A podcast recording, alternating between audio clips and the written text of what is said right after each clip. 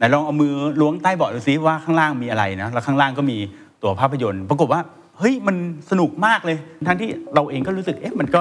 ไม่ค่อยเท่าไหร่นี่แหละบางครั้งเนี่ยเขาต้องการจะมาเนี่ยก็คือมาแล้วได้ประสบการณ์ได้ experience ด้วย ซึ่งอันเนี้ยผมว่าเป็นหัวใจสำคัญนะของการจัดงาน conference ถ้าแถมไปอีกอันหนึ่งก็คือเขาต้องได้ network สำหรับผมก็คือมันต้องทำให้คนอะสามารถที่จะ connect กันได้นะอ๋อนี่คือหัวใจเลยใช่ถ้างาน conferenceที่ไม่มีการคอนเน็กซึ่งกันและกันสำหรับพี่เก่งนี่ถือว่าสอบตกเลยใช่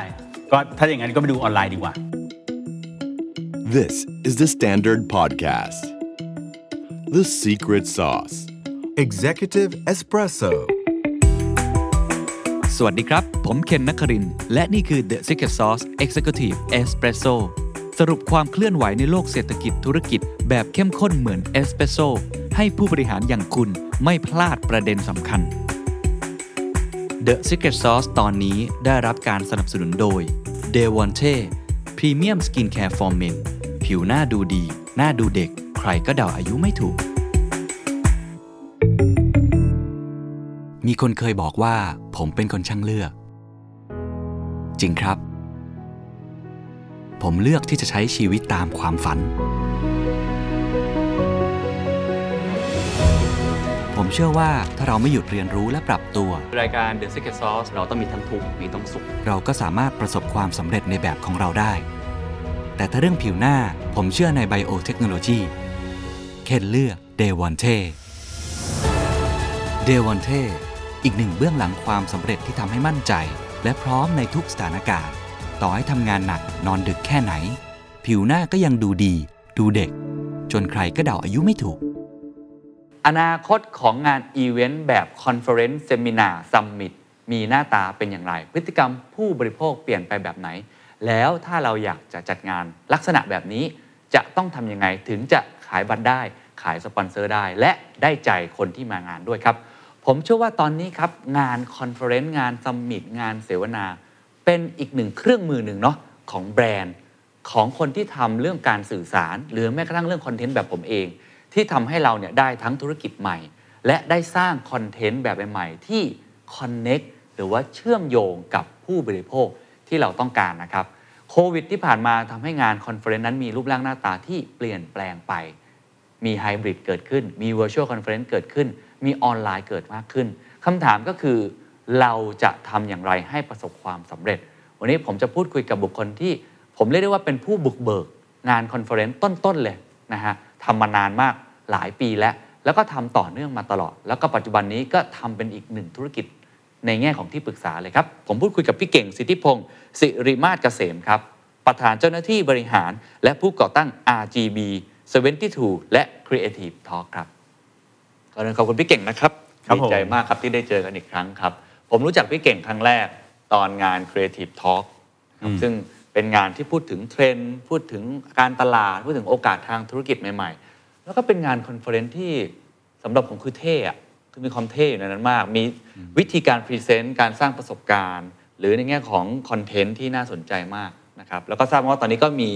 การปรับเปลี่ยน business model ของตัวเองอะไรหลายอย่าง เลยเบื้องต้นอยากให้พี่เก่งพูดถึงก่อนว่าตัวเองตอนเนี้ยทำอะไรอยู่บ้างฮะ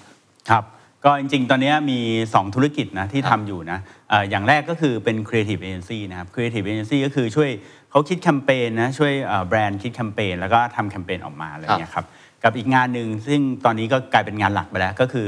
Creative Talk นี่แหละนะครับก็จัดเป็นงาน conference ขึ้นมานะก็เป็นงานอีเวนต์ประจำปีครับที่เคนบอกนั่นแหละว่าเราได้รู้จักกันครั้งแรกเนี่ยก็เชิญ speaker เก่งๆ ไปเนาะอย่างเคนเนี่ยแล้วก็อีกหลาย ๆ ท่าน อย่างรอบล่าสุดที่จัดเนี่ยก็เมื่อเดือนมิถุนายนครับที่ผ่านมา ก็มี speaker ประมาณร้อยกับอีก9ท่านนะแล้วก็มีคนมาร่วมงานเนี่ยประมาณ 6,000 คนทั้งออนไลน์แล้วก็ออฟไลน์อืมครับผมเมื่อกี้ที่บอกว่า shift ตัวเองจาก Creative Agency มาทำเป็นลักษณะแบบ conference เนี่ยเพราะอะไรครับ เราเห็นโอกาสหรือว่าจริง ๆ แล้วมันตันเหรอฮะตัวธุรกิจเดิม อืมอันนี้เป็นคำถามที่ดีนะ ส่วนหนึ่งเนี่ยเรารู้สึกว่าจริง ๆ ตรงธุรกิจที่เป็น Creative Agency เนี่ยเรามองว่าเออมันเริ่มมีผู้เล่นเข้ามาเยอะมากขึ้นเนาะเออแล้วเราก็รู้สึกว่าพอเราไปดูงานต่างประเทศอะแล้วเราก็ไปเจองาน conference ต่างๆนะพี่เป็นคนชอบไปดูงาน conference อะแล้วเราก็ไปเห็นว่าเออในต่างประเทศอะเขามีงาน conference แบบเนี้ยแบบดีๆเยอะแยะเต็มไปหมดเลย แต่ทำไมในเมืองไทยไม่มีทีแรกอะ่ะเราก็ยังไม่ได้คิดว่าเราจะชิฟต์มาทำตรงนี้เนาะแต่ว่าเราก็เลยทำเป็นเหมือนเป็นเป็นงานอดิเรกไปก่อนนะก็อะ มีทั้ง Creative Agency ที่ทำอยู่แล้ว แล้วก็จัดงานทอล์กเนี่ยไปเรื่อยๆ ก็เริ่มจากงานสักประมาณ 70 คน ก็ค่อยๆ โตขึ้นไปเรื่อยๆ เป็นร้อยกว่าคน 200 คน 500 จนกระทั่งรอบล่าสุดที่บอกว่ามี 6,000 คนเนี่ยมันก็โตขึ้นมาขนาดนั้นเลย เราก็เลยมองว่าเอออันนี้มันคือโอกาสนะอืมมองเห็นโอกาสอะไรในการจัดงานลักษณะแบบนี้ ตอนนี้มันมีคนสนใจมากน้อยแค่ไหนตลาดมันเป็นยังไงเท่าที่จัดมาครับผมว่าตอนนี้คนสนใจเยอะนะ โดยเฉพาะเรื่องของการเรียนรู้อะเอ่อ ตอนนี้คือคนไทยหลาย ๆ คนเนี่ยรู้สึกว่าตัวเองอะหยุดอยู่นิ่งไม่ได้ แล้วเขาต้องเรียนรู้อยู่ตลอดเวลาอืมแต่ทั้งนี้ทั้งนั้นเนี่ยคือปัจจุบันก็จะมีเอ่อเรื่องของการเรียนรู้ทางออนไลน์เนาะครับเรียนผ่านออนไลน์ อันนี้ก็ได้ในระดับหนึ่ง แต่ว่าอีกสิ่งหนึ่งที่บางครั้งเนี่ยเขาต้องการจะมาเนี่ยก็คือมาแล้วได้ประสบการณ์ได้ experience ด้วย ซึ่งอันเนี้ยผมว่าเป็นหัวใจสำคัญนะของการจัดงาน conference โดยเฉพาะในยุคปัจจุบันเนี่ยคือไม่ใช่แค่ มาแล้วได้ความรู้แต่ต้องได้ประสบการณ์ด้วย แล้วก็ถ้าแถมไปอีกอันหนึ่งก็คือเขาต้องได้ network หรือว่าต้องได้เจอคนใหม่ ๆ ด้วย โอเค แสดงว่ามาแล้วไม่ใช่แค่ความรู้อืมต้องมี experience ประสบการณ์ใช่แล้วก็ได้ network กลับไปใช่ด้วยอันนั้นก็เลยต้องกลับมาถามเขาว่าไอ้ conference ในความหมายของพี่เก่งที่ทำมาในตอนนี้เนี่ยอืมนิยามของมันมันคืออะไร เพราะว่ามันมีการเปลี่ยนแปลงค่อนข้างเยอะมากนะในปัจจุบันอ่าใช่แล้ว conference ที่ที่ดีอะมันควรจะเป็นยังไงครับอืมสำหรับผมนะผมอยากให้คิดอย่างเงี้ยว่างาน conference เนี่ยสำหรับพี่เก่งก็คือมันคือเป็นแค่เครื่องมือตัวหนึ่งครับมันคือเป็นแค่ tool ส่วนหนึ่งในการที่จะเชื่อมโยงคนเข้าด้วยกันอืมเนาะซึ่งคำว่าคนเข้าด้วยกันเนี่ยอาจจะเป็นทั้ง speaker แล้วก็ผู้ที่มาร่วมงานเนี่ยได้ connect ซึ่งกันและกัน อาจจะ connect ในเรื่องของการแลกเปลี่ยนความรู้ หรือแลกเปลี่ยนประสบการณ์เทคนิคอะไรต่างๆ อะไรอย่างเงี้ยก็เนี่ยคือคือหัวใจของการทำ conference เราจะมาคิดว่าการทำ conference คือการทำ งานขึ้นมาต้องไปจองพื้นที่แล้วก็ทำงานให้มันใหญ่ ๆ เรามองแค่ตรงนั้นไม่ได้เนาะแต่ว่าหัวใจอะมันอยู่ที่การที่จะทำยังไงให้คนเนี่ยสามารถที่จะเชื่อมโยงกันนะ connect ซึ่งกันและกันได้ดังนั้นก็เลยเป็นคำตอบที่ว่าถ้าเราอยากจะจัดงาน conference ให้ดีอะสำหรับผมก็คือมันต้องทำให้คนอะสามารถที่จะ connect กันได้เนอะอ๋อนี่คือหัวใจเลยใช่ถ้างาน conference ที่ไม่มีการ connect ซึ่งกันและกันสำหรับพี่เก่งนี่ถือว่าสอบตกเลย ใช่ ก็ถ้าอย่างนั้นก็ไปดูออนไลน์ดีกว่าอ๋อเออ ใช่ไหมเพราะว่าพอเราดูออนไลน์ก็คือทำไมคนถึงดูออนไลน์ คนดูออนไลน์เพราะว่าเขาอยากได้คอนเทนต์ครับครับถูกไหมเพราะว่าออนไลน์เนี่ยให้คอนเทนต์แน่นอนอยู่แล้วเนาะแต่ว่าเวลาเราไปงานอีเวนท์ที่เป็น conference แบบเนี้ยอะแน่นอนเขาได้คอนเทนต์ซึ่งก็เหมือนออนไลน์ แต่แล้วเขาจะได้อะไรอีกล่ะที่มากกว่าคอนเทนต์เนาะเราก็ต้องมอบ experience ประสบการณ์ใหม่ๆให้เขาเนาะเออแล้วก็มอบ network หรือทำให้เขาได้รู้จักคนเพิ่มเติมอย่างเงี้ยครับถ้าอย่างนั้นต้องช่วยขยายความต่อแล้วครับว่าเออทำยังไงให้มันเกิด ทั้งในแง่ของ experience และในแง่ของ network ครับเราทำยังไงให้งานนั้นมันมีทั้งสองอย่างนี้ให้ได้ครับก็สิ่งหนึ่งนะที่งาน conference เนี่ยมันดีกว่าการที่ไปอยู่บนออนไลน์เนี่ยก็ตรงที่ว่าคนเนี่ยได้มาเจอกันครับแล้วก็ได้มาเห็นสถานที่จริง ๆ ได้มาเจอกับเวที ได้มาเจอกับไฟเยอะๆอะไรอย่างเงี้ยครับตรงเนี้ยมันเป็นสิ่งที่มันสร้าง experience ได้ ถ้าเปรียบเทียบนะเราอาจจะนึกภาพไม่ออกคำว่า experience เรานึกภาพว่าเหมือนเคนนะฮะกินข้าวเนาะอยากจะกินข้าวมื้อเนี้ย มี 2 วิธีอ่าหนึ่งคือเคนก็สั่งออเดอร์ออนไลน์มา แล้วก็ให้มอเตอร์ไซค์มาส่งครับอันนี้ก็อิ่มเหมือนกัน ก็เหมือนเราเสพคอนเทนต์อะได้คอนเทนต์เหมือนกันครับแต่ถ้าพี่เก่งบอกว่าเฮ้ยเคนเราออกไปกินข้าวข้างนอกกันดีกว่าไปร้านอาหาร อย่างเงี้ยอิ่มเหมือนกันไหมอิ่ม แต่ว่าด้วยบรรยากาศนะของร้านอาหารด้วยเสียงเพลงด้วยคนที่อยู่รายล้อมอะมันทำให้บางครั้งอะอาหารจานเดียวกันอะแต่เรารู้สึกว่ามันอร่อยขึ้น เพราะว่าประสบการณ์ตรงเนี้ยมันช่วยหล่อหลอมนะทำให้เราอะรู้สึกว่าเออมันน่าสนุกแฮะเออคนนู้นก็กินคนนั้นก็หัวเราะอะไรอย่างเงี้ยมันมีกลิ่นมันมีอะไรพวกเนี้ยคนก็รู้สึกดี ดังนั้นอะงาน conference ก็เหมือนกัน ถ้าเกิดว่าเราจัดงาน conference นะครับแล้วมีแต่คนไปยืนพูด แล้วทุกคนนั่งนิ่งๆ ทุกอย่างเงียบไปหมด มันก็ไม่มีประสบการณ์ตรงนั้น ไม่มีบรรยากาศถูกไหมครับดังนั้นอะเราก็ต้องสร้างบรรยากาศให้คนรู้สึกว่ามันสนุกเนาะอย่างงานอ่า Creative Talk อะครับที่จัดเนาะเราก็ ทำให้มันมีหลาย ๆ เวที อ่าแล้วก็พยายามทำให้คนเนี่ยต้องวิ่งเปลี่ยนเวทีไปเรื่อยๆเออซึ่งแรกๆอะเอ่อคนก็ไม่ค่อยชิน เพราะว่าเขารู้สึกว่าทำไมอะเขานั่งอยู่เฉยๆแล้วฟังสปีกเกอร์แบบมาทั้งหมดเลยไม่ได้หรอทำไมเขาต้องวิ่งไปวิ่งมาเขาเหนื่อยจังเลย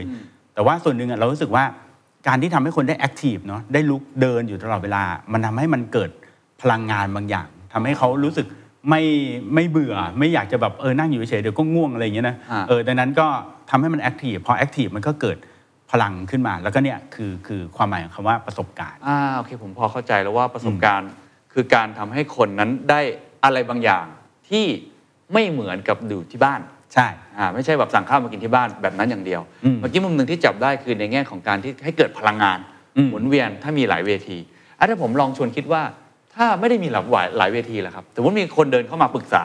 ถามพี่เก่งบอกเนี่ยอยากจัด conference แต่ว่า มีเวทีเดียวจัดประมาณเนี่ยครึ่งวันหรือว่า 1 วันอืมถ้าปกติก็จ้างออ g a แก z นเซอร์แล้วก็อาจจะเป็นแบบปกติ pattern ไปอืมแต่อยากสร้าง experience เนี่ยปกติเนี่ยเราให้คำปรึกษายังไงครับทำยังไงให้ร้านอาหารเรามันชงเชงมงเม้งสนุกแล้วก็อยากมากินนะอ่าผมว่าเอ่อสิ่งหนึ่งที่ต้องทำนะก็คือเรื่องของ engagement คือทำยังไงก็ได้ให้คนในงานนะครับรู้สึกว่าเขามีส่วนร่วม ไม่ใช่แค่เขาเป็นแค่ผู้ชมเอ่อ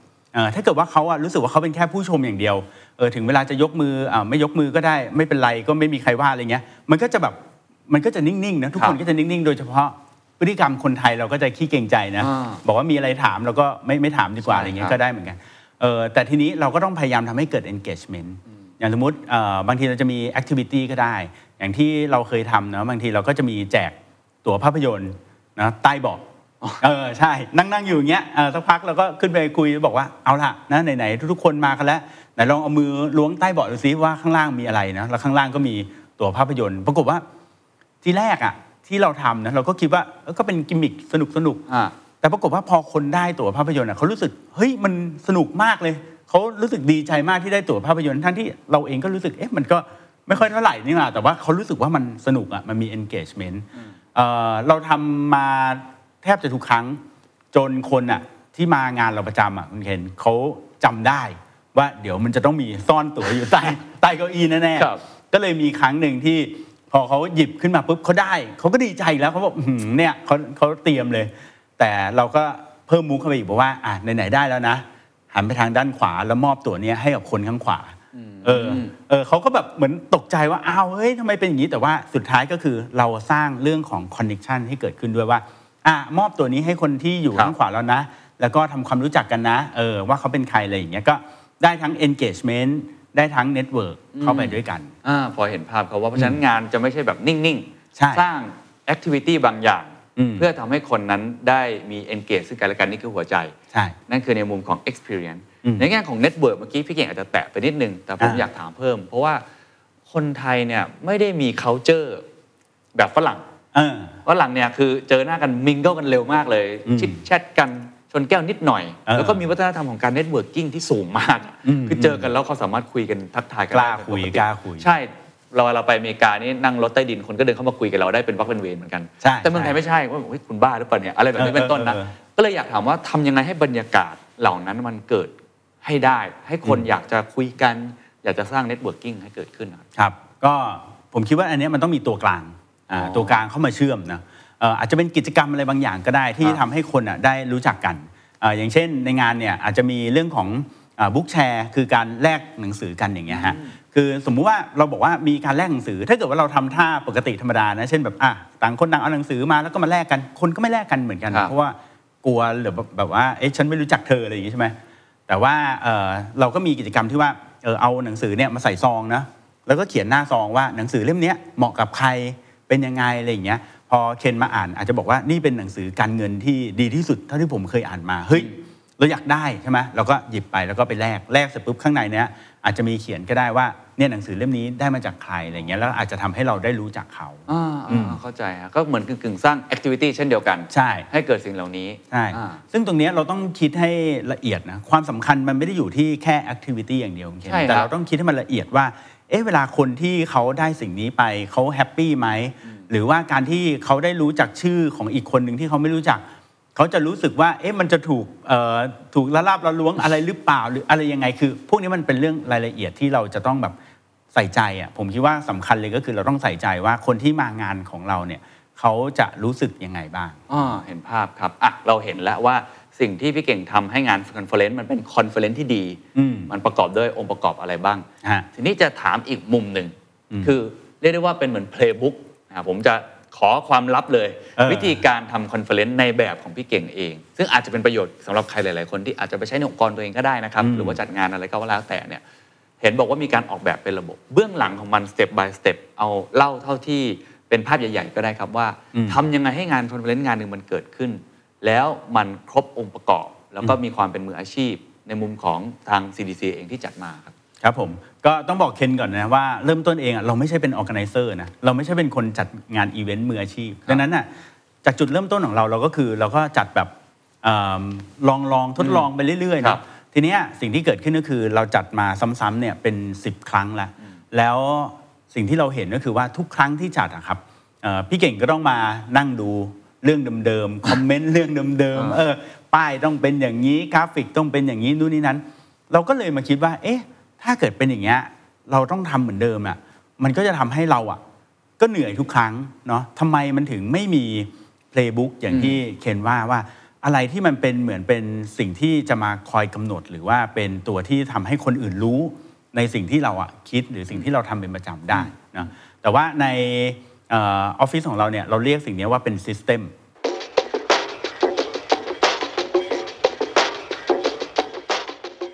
เนาะ system ก็คือหมายความว่าในเนี้ยเราจะมีบอกหมดเลยว่า ใน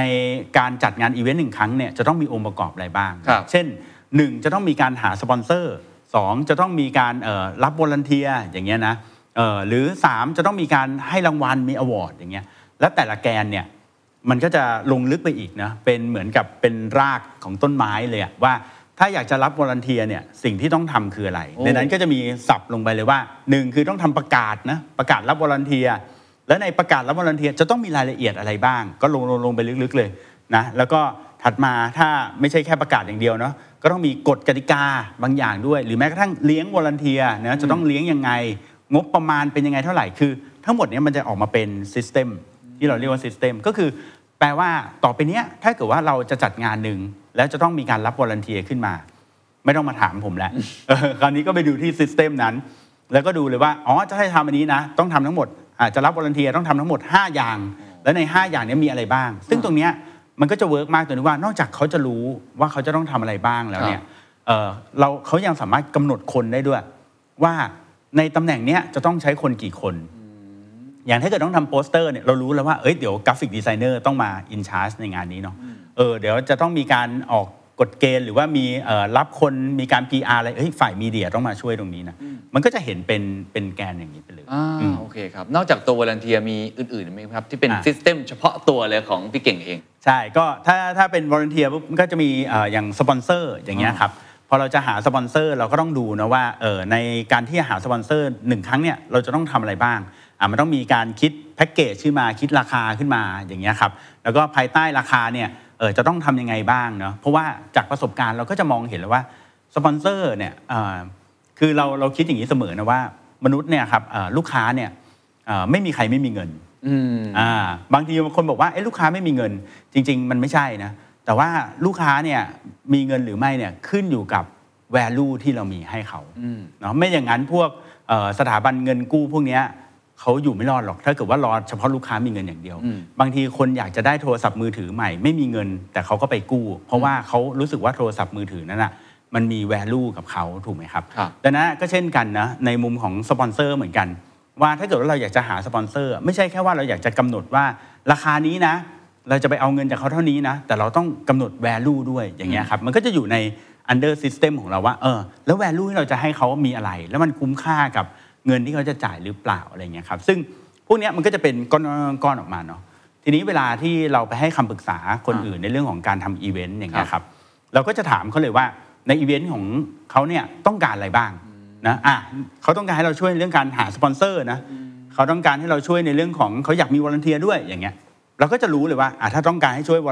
สปอนเซอร์นะงานที่ต้องทำจะก็จะเป็นก้อนนี้อืมเออถ้าต้องการเรื่อง volunteer ก็เอาก้อนเนี้ยมาใส่เพิ่ม นะเออหรือว่าจะให้เราช่วยในเรื่องของการดูแลเอ่อ organizer ด้วยคัดเลือก organizer ว่าโอ้ในประเทศนี้มี organizer ทั้งหลายเจ้าเนี่ยเราจะเลือกใครดีเนี่ยก็จะเอาก้อนเนี้ยมาใส่ แล้วก็จะมีการ categorize เลยว่า organizer ที่ดีเนี่ยจะต้องเป็นยังไงบ้างเออนะในในมุมมองของเรานะเออแล้วก็เราก็จะใช้กฎเกณฑ์พวกเนี้ยครับในการที่จะมามาทำครับอ๋อโอเคครับงั้นอืมงั้นอาจจะกำหนดเป็นตุ๊กตาสนุกสนุกๆแล้วกันเออเป็นหนูทดลองได้ได้เพื่อให้พี่ได้ลองแนะนำเอาคร่าวๆก็ได้นะครับเพราะจริงๆทราบมาว่าจริงๆมันต้องรายละเอียดค่อนข้างเยอะเนาะอืมเวลามามีโจทย์แบบนี้นะครับเช่นอะผมซิกเกอร์ซอสจะจัดฟอรัมอย่างนี้อ่าอันนี้แอบแอบประชาสัมพันธ์นิดนึงเออเออกำลังจะมีฟอรัมในปลายเดือนตุลาคมอืม ครับเป็นครับเกี่ยวกับ strategy เดี๋ยวเขามีรายละเอียดมา หรือว่า economic forum ของ standard ก็มีทุกปีอยู่แล้ว ปีนี้ก็มีแน่นอนช่วงปลายเดือนพฤศจิกายนอย่างเงี้ยอืมผมเดินก็มาถามพี่เก่งบอกเฮ้ยพี่เก่ง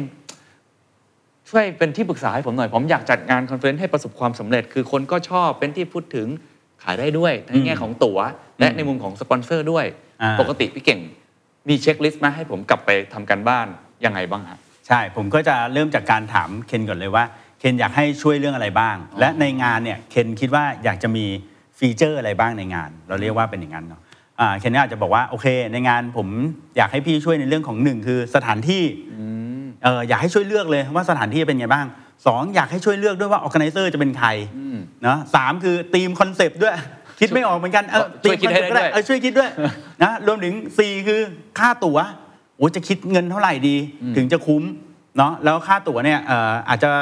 พูดถึงด้วยว่างานจะ on ground หรือออนไลน์ด้วย 2 อย่างอะไรเงี้ยอะสมมติให้ช่วย4อย่างเนาะมีทั้งหมด 4 อย่างนี้ ผมก็อะเคนบอกมาปุ๊บพี่เก่งก็เอากลับไปดูเนาะแล้วก็ตัวซิสเต็มเนี้ยมันก็จะเริ่มทำงานของมันแล้ว ก็คืออะถ้าจะให้เลือกสถานที่ปุ๊บแล้วก็จะมีเกณฑ์ในการเลือกสถานที่ เช่นอ่าต้องดูจากจำนวนคนที่เคนจะรับเนาะว่าเอออยากจะรับสักสมมติ 1,000 คนเออพื้นที่ตรงไหนดี อยากได้ในเมืองไหมเนาะหรือว่าตรงเอออยู่ในเอ่อรถไฟฟ้าเข้าถึงหรือเปล่านะซึ่งอันเนี้ยก็ก็จะมี criteria ออกมาครับครับย่อยๆเรื่อยๆนะฮะเอ่อมาให้ดูเรื่องของเอ่อหาสปอนเซอร์ให้ด้วยอย่างเงี้ยหาให้ด้วยเรก็จะเหรอดูฮะเออ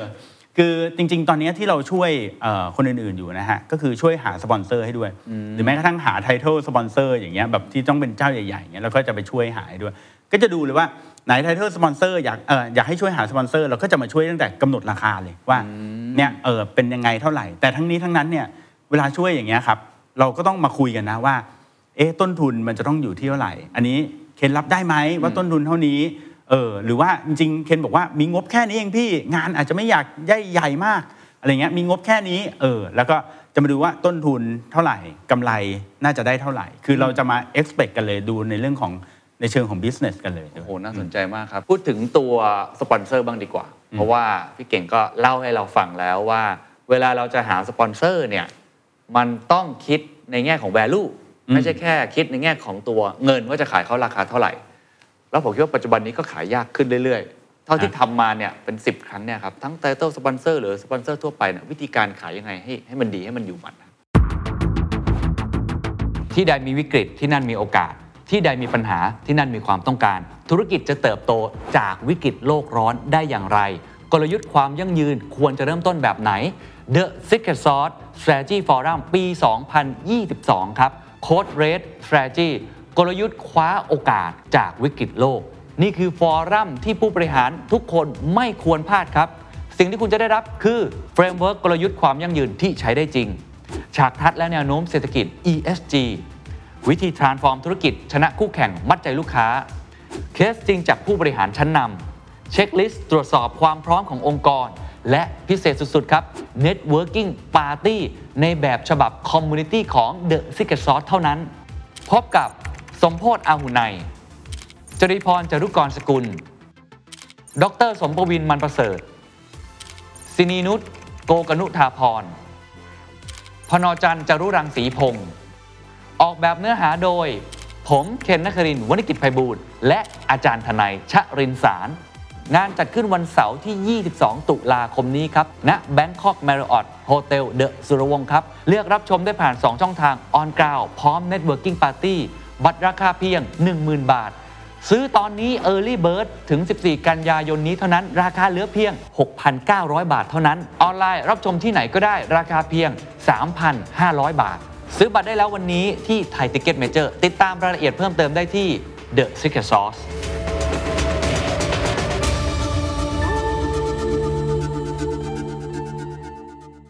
อืมครับ ก่อนอื่นเลยคือเราต้องเข้าใจก่อนนะว่าสปอนเซอร์แต่ละคนเนี่ยเขาต้องการอะไร อันนี้คือสำคัญเลยคือจริง ๆ แล้วเนี่ยผมมักจะชอบพูดแบบนี้ว่าในการจัดอีเวนต์หนึ่งครั้งครับ เราจะมีทั้งหมดประมาณ 5 ปาร์ตี้ที่มา join เราเนาะก็ คิดกว้างๆก็คือหนึ่งก็คือเป็นสปอนเซอร์นะครับสองก็คือตัวเราเองนี่แหละผู้จัดนะสามก็คือ organizer สี่ก็คือผู้ชมเนาะและห้าก็คือ partner ต่างๆ อาจจะเป็น speaker หรือเป็นอะไรเงี้ยเนาะทั้งหมด 5 ส่วนเนี่ยครับก็เอ่อมีสิ่งที่ตัวเองต้องการอยู่แล้วเนาะเออดังนั้นอะเราก็ต้องหาให้ได้ครับว่าสปอนเซอร์เนี่ยต้องการอะไรเนาะสปอนเซอร์บางคนเนี่ยอาจจะต้องการ visibility ก็คือแค่ให้เห็นชื่อโลโก้ฉันนะต้องการ awareness ต้องการให้คนเนี่ยเห็นว่าฉันเนี่ย เป็นเอ่อคนมาสนับสนุนงานนี้นะ แค่นั้นเองเขาอาจจะไม่ได้ต้องการอะไรมากกว่านั้นเนาะหรือบางบางเจ้าเนี่ยอาจจะต้องการยอดขายเลยเนาะมาปุ๊บเนี่ยต้องมีการขายของให้ได้ต้องแบบเกิดเอ่อเกิดการขายของเกิดรายได้เกิดขึ้นอะไรเงี้ยดังนั้นอะเจ้าสิ่งเนี้ยคือเป็นสิ่งที่เป็นโจทย์ของเรา ว่าเราต้องแคร็กให้ออกว่าทำเพื่ออะไรเนาะเขาจะมาสปอนเราเพื่ออะไรแล้ว มันสามารถเป็นจริงได้หรือไม่ด้วย อันนี้สำคัญครับคือสำคัญเลยก็คือว่าถ้าเกิดว่าเขาบอกว่า เนี่ยอยากมาสนับสนุนเราเพื่อที่ว่าจะสร้างยอดขายให้ได้เท่านี้บาท แล้วปรากฏเรามองดูแล้วเนี่ยโอ้โหเปรียบเทียบกับจำนวนคนที่จะมางาน เปรียบเทียบกับความสนใจเลย เราคิดว่ามันน่าจะเป็นไปไม่ได้เนี่ยจริงๆ พวกเนี้ยคือสิ่งที่สำคัญเลยก็คือ การที่เราต้องบอกเขาไปตรงๆว่า ถ้าเขา expect แบบเนี้ยมันอาจจะไม่ได้นะ แต่เราพยายามหาวิธีการแก้ว่า เออ เขาจะต้องทำอย่างไรบ้าง ซึ่งอันเนี้ยคือผมคิดว่ามันเป็นเอ่อเรื่องของการทำงานร่วมกันเนาะระหว่างเรากับสปอนเซอร์ครับ ให้เขาได้ในสิ่งที่เขาต้องการ มันเป็นการ manage expectation นะครับอืมครับเพราะฉะนั้นต้องรู้ให้ได้ก่อนว่าโจทย์ใช่ที่เขาต้องการคืออะไรกันแน่ใช่มันถึงจะเข้าไปหาตรงนี้ได้ มีเทคนิคเล็กๆน้อยๆไหมครับ ของพี่เก่งที่ทำมาตลอดหลักๆเลยคือต้องไปคุยกับเขาอะฮะอ๋อเออต้องคุยกับเขาเลย แล้วก็เอ่อคุยกับเขาแล้วก็บางทีอะเราอาจจะค้นพบนะว่าหลายแบรนด์นะครับไม่ได้ต้องการขายของซะทั้งหมด เราสิ่งที่เราคิดเนี่ยมันอาจจะไม่ได้เป็นเหมือนอย่างที่สิ่งที่เขาต้องการก็ได้เนาะอ ย่างแบรนด์บอกเลยบอกว่า เออ ไม่อยากขายของเออไม่อยากเอาของมาตั้งโชว์ไว้ในงานอืมเออแต่อยากจะแค่เป็นผู้สนับสนุนให้เห็นว่าเออชื่อฉันเนี่ยมันอยู่ในในงานนี้ด้วยอะไรอย่างเงี้ยครับดังนั้นก็พวกเนี้ยก็จะเป็นสิ่งที่ถ้าเกิดว่าพอเรารู้แล้วว่าเขาต้องการ awareness เนี่ยเราก็ต้องเข้าไปดูฮะว่าเขาได้ awareness ตรงนั้นจริงหรือเปล่า แค่ชื่อของเขาเนี่ยอยู่ตรงส่วนไหนของงานเนี่ยก็มีความสำคัญแล้วครับเนาะอย่างสมมุติบางคนยกตัวอย่างเช่นนะสมมติตั้งชื่องานนะ สมมติว่างานเอ่อ Creative Talk เนี้ยครับเอ่อระหว่างการที่เรามีไทเทลอยู่บนหัวนะ เช่น สมมุติว่า The Standard เป็นอ่าไทเทลแล้วกันนะ ก็เป็น The Standard Present Creative Talk เนี่ยกับอีกเวนึงก็คือ Creative Talk เอ่อ Presented by The Standard แค่สองอย่างเนี้ยก็แตกต่างกันแล้วนะ เออจริงเออแค่คุณถึงแม้จะอยู่บนไทเทลเหมือนกัน แต่ว่าสลับตำแหน่งแค่เนี้ยฮะก็มีความแตกต่างกันแล้ว เพราะอะไรเพราะว่าเวลาคนพูดถึงนะครับ ถ้าเป็นแบบแรกเนี่ยคนจะพูดว่างาน The Standard Present Creative Talk แต่ถ้าเกิดเป็นแบบที่สองเนี่ยคนจะพูดว่างาน Creative Talk เอ่อ Presented by The Standard ชื่อคือชื่อ The Standard จะเล็กลงอ๋อเข้าใจถูกไหมดังนั้นแค่ศิลปะตรงเนี้ยฮะมันเป็นสิ่งที่เอ่อทำให้คนเนี่ยเอ่อสปอนเซอร์เนี่ยรู้สึกได้ว่า เขาเนี่ยได้รับความสำคัญหรือ awareness มากหรือน้อยขนาดไหนครับอืมโอ้นี่ครับเป็นรายละเอียดเล็กๆน้อยๆจากคใช่นที่มีประสบการณ์จริงๆนะครับนี่คือในเรื่องของสปอนเซอร์อืมอีกมุมหนึ่งที่ผมว่าท้าทายขึ้นเรื่อยๆ ก็ฮะคือเรื่องของการขายบัตรอืมเพราะว่างานเยอะมากฮะฮะตอนนี้อาจจะเป็นใช่เพราะว่าโควิด มันเริ่มซาคนกลับมาเจอหน้ากันได้อืมผมเห็นปลายปีนี้โรงแรมเต็มกันหมดเลย นอกจากงานแต่งด้วยนะไม่งานพวกนี้เยอะมากเลยทำยังไงให้เรายังดึงดูด ให้เขาสามารถที่จะมาซื้อบัตรเราอยู่ อันนี้มีเทคนิคหรือว่ามีวิธีคิดกรอบคิดของพี่เก่งคืออะไรครับสำคัญเลยอย่างแรกคือต้องคอนเทนต์ก่อนเลยนะคอนเทนต์นี่สำคัญที่สุดนะฮะถ้าเกิดว่าจัดงาน conference แล้วคอนเทนต์ไม่ดีเนี่ยคนก็ไม่มานะคอนเทนต์นี่อาจจะรวมไปถึงตัว speaker เองด้วยว่า speaker น่าสนใจ อันนี้ก็คนก็จะสนใจตรงนี้เนาะแต่ทั้งนี้ทั้งนั้นเนี่ยผมว่าหลักๆเลยก็อยู่ที่เรื่องของราคาด้วย อันนี้แน่นอนคนน่ะมักจะ weight เรื่องระหว่างเอ่อราคากับความคุ้มค่าอยู่เสมอ ดังนั้นสองอันเนี้ยมันเหมือนเป็นตาช่างอะครับ คือถ้าเกิดว่าราคามันสูงเกินกว่า value ที่เขาคิดว่าเขาจะได้เนี่ยเขาก็จะไม่เอาเนาะดังนั้นน่ะตรงเนี้ยเราก็ต้องมาดูครับว่าหนึ่งคือราคาคุ้มค่าไหมสองคือกลุ่ม target ของเราเนี่ยมีกำลังที่จะซื้อหรือเปล่าเนาะหรือสามถ้ากลุ่ม target ของเราเนี่ยไม่มีกำลังซื้อ แต่องค์กรเขาอาจจะมีกำลังซื้อออ๋อเราก็ไปโฟกัสตรงนั้นได้ คือบางทีกลุ่ม target เราคือเรียกว่า คนจ่ายเงินกับคนได้ใช้ของเนี่ยมันคนละคนกันครับก็เป็นไปได้ด้วยเหมือนกันนะครับอ่าดังนั้นโอเคเราก็ต้องมามองตรงเนี้ยว่าเออถ้าเกิดว่าเราจะเจาะกลุ่มนี้เนาะแต่เขาอยู่ในองค์กรอะไรอย่างเงี้ยครับเราอาจจะกลายว่าเวลาเรา PR หรือทำ Marketing อะเราก็ไปทำ PR หรือ Marketing กับองค์กรครับ ไม่ต้องไปทำกับตัวพวกเขาก็ได้ ครับในมุมที่ตอนนี้ปัจจุบันมันมีทางเลือกเพิ่มมากขึ้น ไม่รู้ผมสังเกตเห็นคนเดียวหรือเปล่านะ อ่า หรือว่าผมอาจจะผิดก็ได้นะ อันนี้ถ้าพี่เก่งอยู่ในวงการอาจจะช่วยเล่าให้ภาพเห็นว่าไอ้ไอ้ช่วงเนี้ย มันยากขึ้นจริงไหมเพราะคนมันจัดเยอะขึ้น จริงไหมหรือว่าคนที่ซื้อบัตรเขาคิดมากขึ้น จริงไหมฮะพวกนี้ ผมว่าจริงนะจริงเพราะว่างานมันมีจำนวนมากขึ้นเนาะคนจัดเยอะขึ้นเนาะครับในขณะที่คนที่สนใจหรือว่าที่จะไปงานเนี่ยก็ด้วยเอ่อจำนวนเงินนะในกระเป๋าที่มีมันถูกจำกัด แล้วก็จำนวนเวลาด้วย ที่มีเนี่ยเอ๊ะเสาร์นี้ฉันจะไปงานไหนเสาร์นี้ หรือฉันจะเลือกไปอีกงานหนึ่งดี มันก็ต้องมีประเด็นตรงนี้ เพราะว่าเอ่อเมื่องานมีเยอะขึ้นแต่จำนวนคนก็ประมาณเดิมเนี่ยมันก็ก็ต้องถูกแย่งแน่นอนอยู่แล้วอืมครับนั่นหัวใจสำคัญคือกลับมาที่ตัวคอนเทนต์ใช่ใช่นี่คจะรับเป็นตัวที่สำคัญที่สุดเลยครับผมคิดว่ายิ่งถ้าเกิดว่าจัดเป็นงาน conference นะพี่เก่งให้ถือไว้ 3 อย่างแล้วกันนะอ่าหนึ่งคือคอนเทนต์นะครับสองคือ experience ที่เราเล่าไปแล้วนะถ้าจัด con- จัดคอนเทนต์ดีแต่ประสบการณ์ น่าเบื่ออย่างเงี้ยจืดๆก็เขาก็มองว่าเขาอยู่บ้านดีกว่าใช่ไหมอ่ากับอีกอันหนึงก็คือ network ถ้าเกิดว่าเขาได้ network ได้เจอคนใหม่ๆเนาะถึงแม้จะได้เจอแค่คนเดียวนะ บางทีก็อาจจะคุ้มค่านะหมายความว่าแบบได้ connection่นใหม่แค่คนเดียวอะก็อาจจะคุ้มค่าเพราะมันอาจจะมีประโยชน์กับธุรกิจเขาอะไรแบใช่บนั้นใช่ครับอ๋อเห็นภาพครับเพราะฉะนั้น 3 อย่างนี้ถือว่าต้องสร้างให้เกิดให้ได้อืมเราก็จะกลับไปเหมือนประเด็นแรกที่เราคุยกันว่า conference ที่ดีคืออะไรใช่ทีนี้มาใช่ประเด็นช่วงท้ายๆที่เราคุยกันเนี่ยมันคุยกันในสมมุติฐานที่ว่ามันไม่มีการเปลี่ยนแปลงอ่า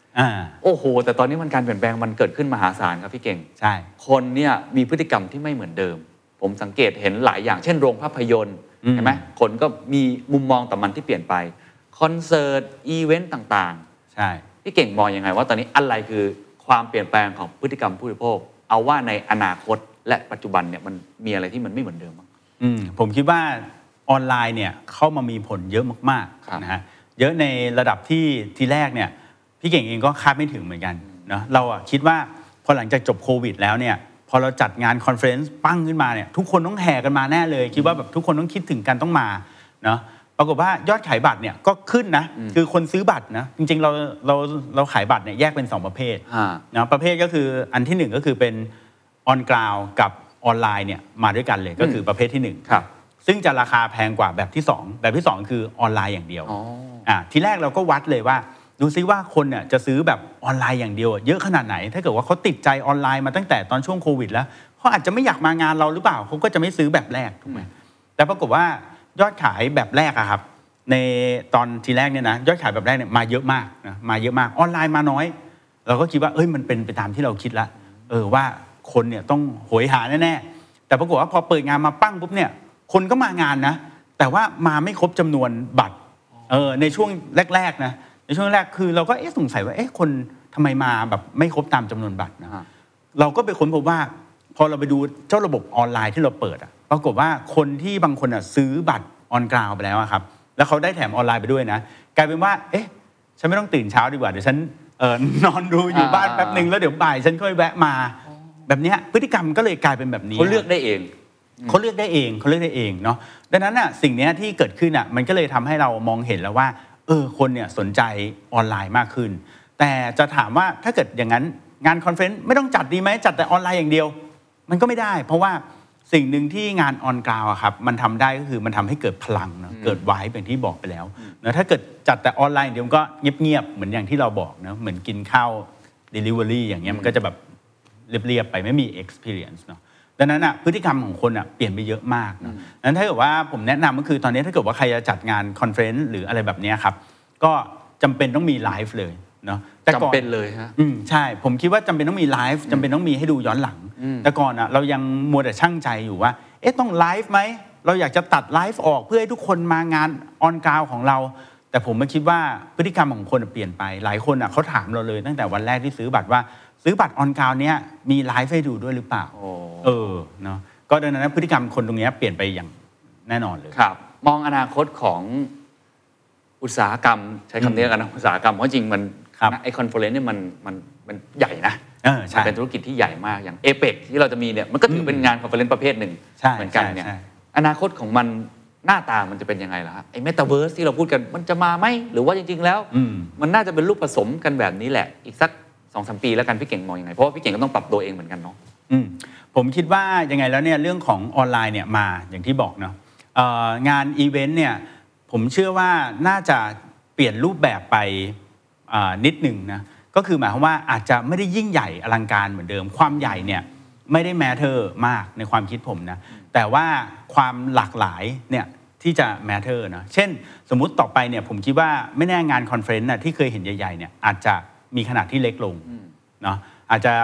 ดาวไซด์ลงนิดหน่อยนะเพราะว่าคนมางานเนี่ยก็ส่วนหนึ่ง แต่คนดูออนไลน์ก็อีกเยอะเนาะดังนั้นอะเขาอาจจะมองถึงตรงนี้ เพราะว่า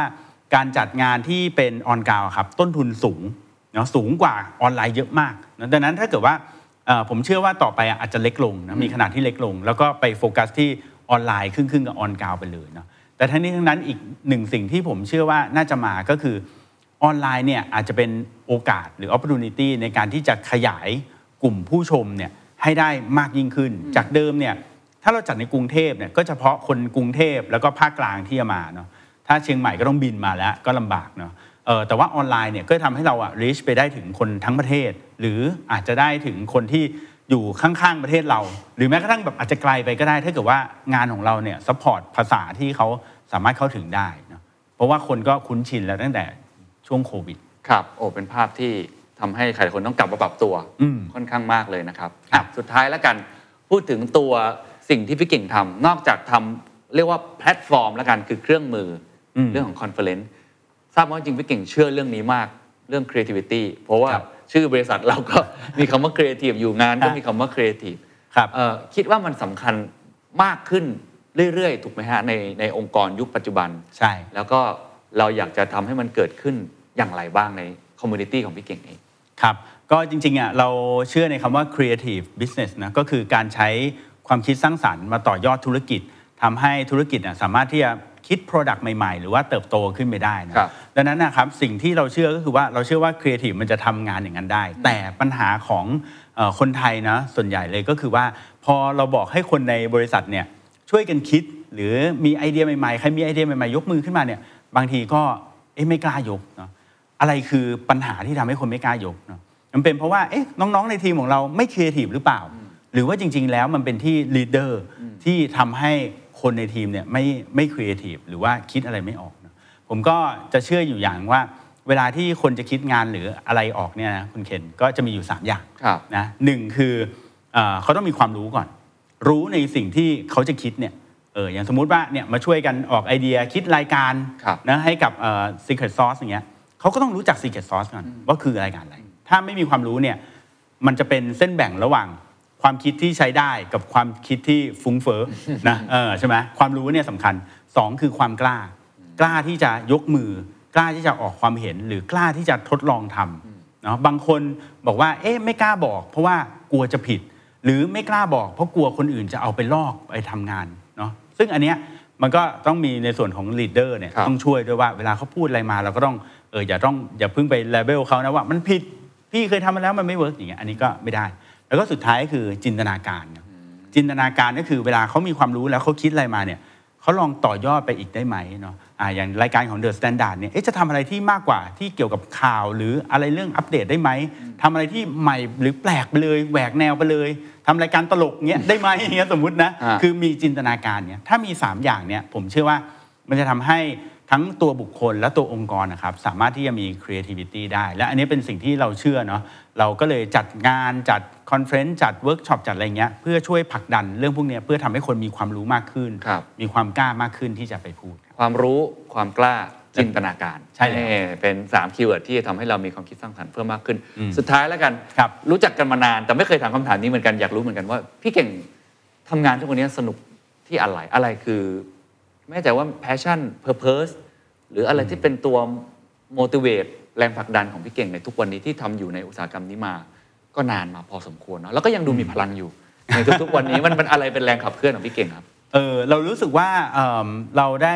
รักในงานที่เราทำอันนี้คือตัวที่สำคัญเลยนะเอ่อเราได้รักในการที่เราตื่นเช้ามาทุกวัน แล้วเราเนี่ยได้มาเจอคุณเคนเนอะอืมไปเจอเพื่อนๆคนอื่น ไปเจอลูกค้า เรารู้สึกว่าเรา happy กับตรงนี้ เรามี passion ในตรงนี้ว่า เวลาเราทำอะแล้วเราได้เจอกับทุกคนที่เขา happy กับเราอะเราก็โอเคนะคือผมว่าสำคัญคือการทำงานที่เรารักที่จะทำอะอันเนี้ยเป็นเป็นหัวใจที่ทำให้เราสามารถทำงานได้ต่อ เขาเคยมีคนพูดว่าเวลาทำบริษัทนะฮะเขาถามว่าบริษัทจะเจ๊งเนี่ยเมื่อไหร่เออบางคนก็ตอบว่าบริษัทจะเจ๊งก็เมื่อไม่มีเงินอ่าใช่ไหมแต่จริงๆไม่ใช่นะบริษัทจะเจ๊งก็ต่อเมื่อเอ่อผู้นำอะครับไม่มีความรักในตัวบริษัทหรืองานที่ทำแล้ว โอ้ครับผม วันนี้ขอบคุณมากนะครับ ครับผม ขอบคุณครับ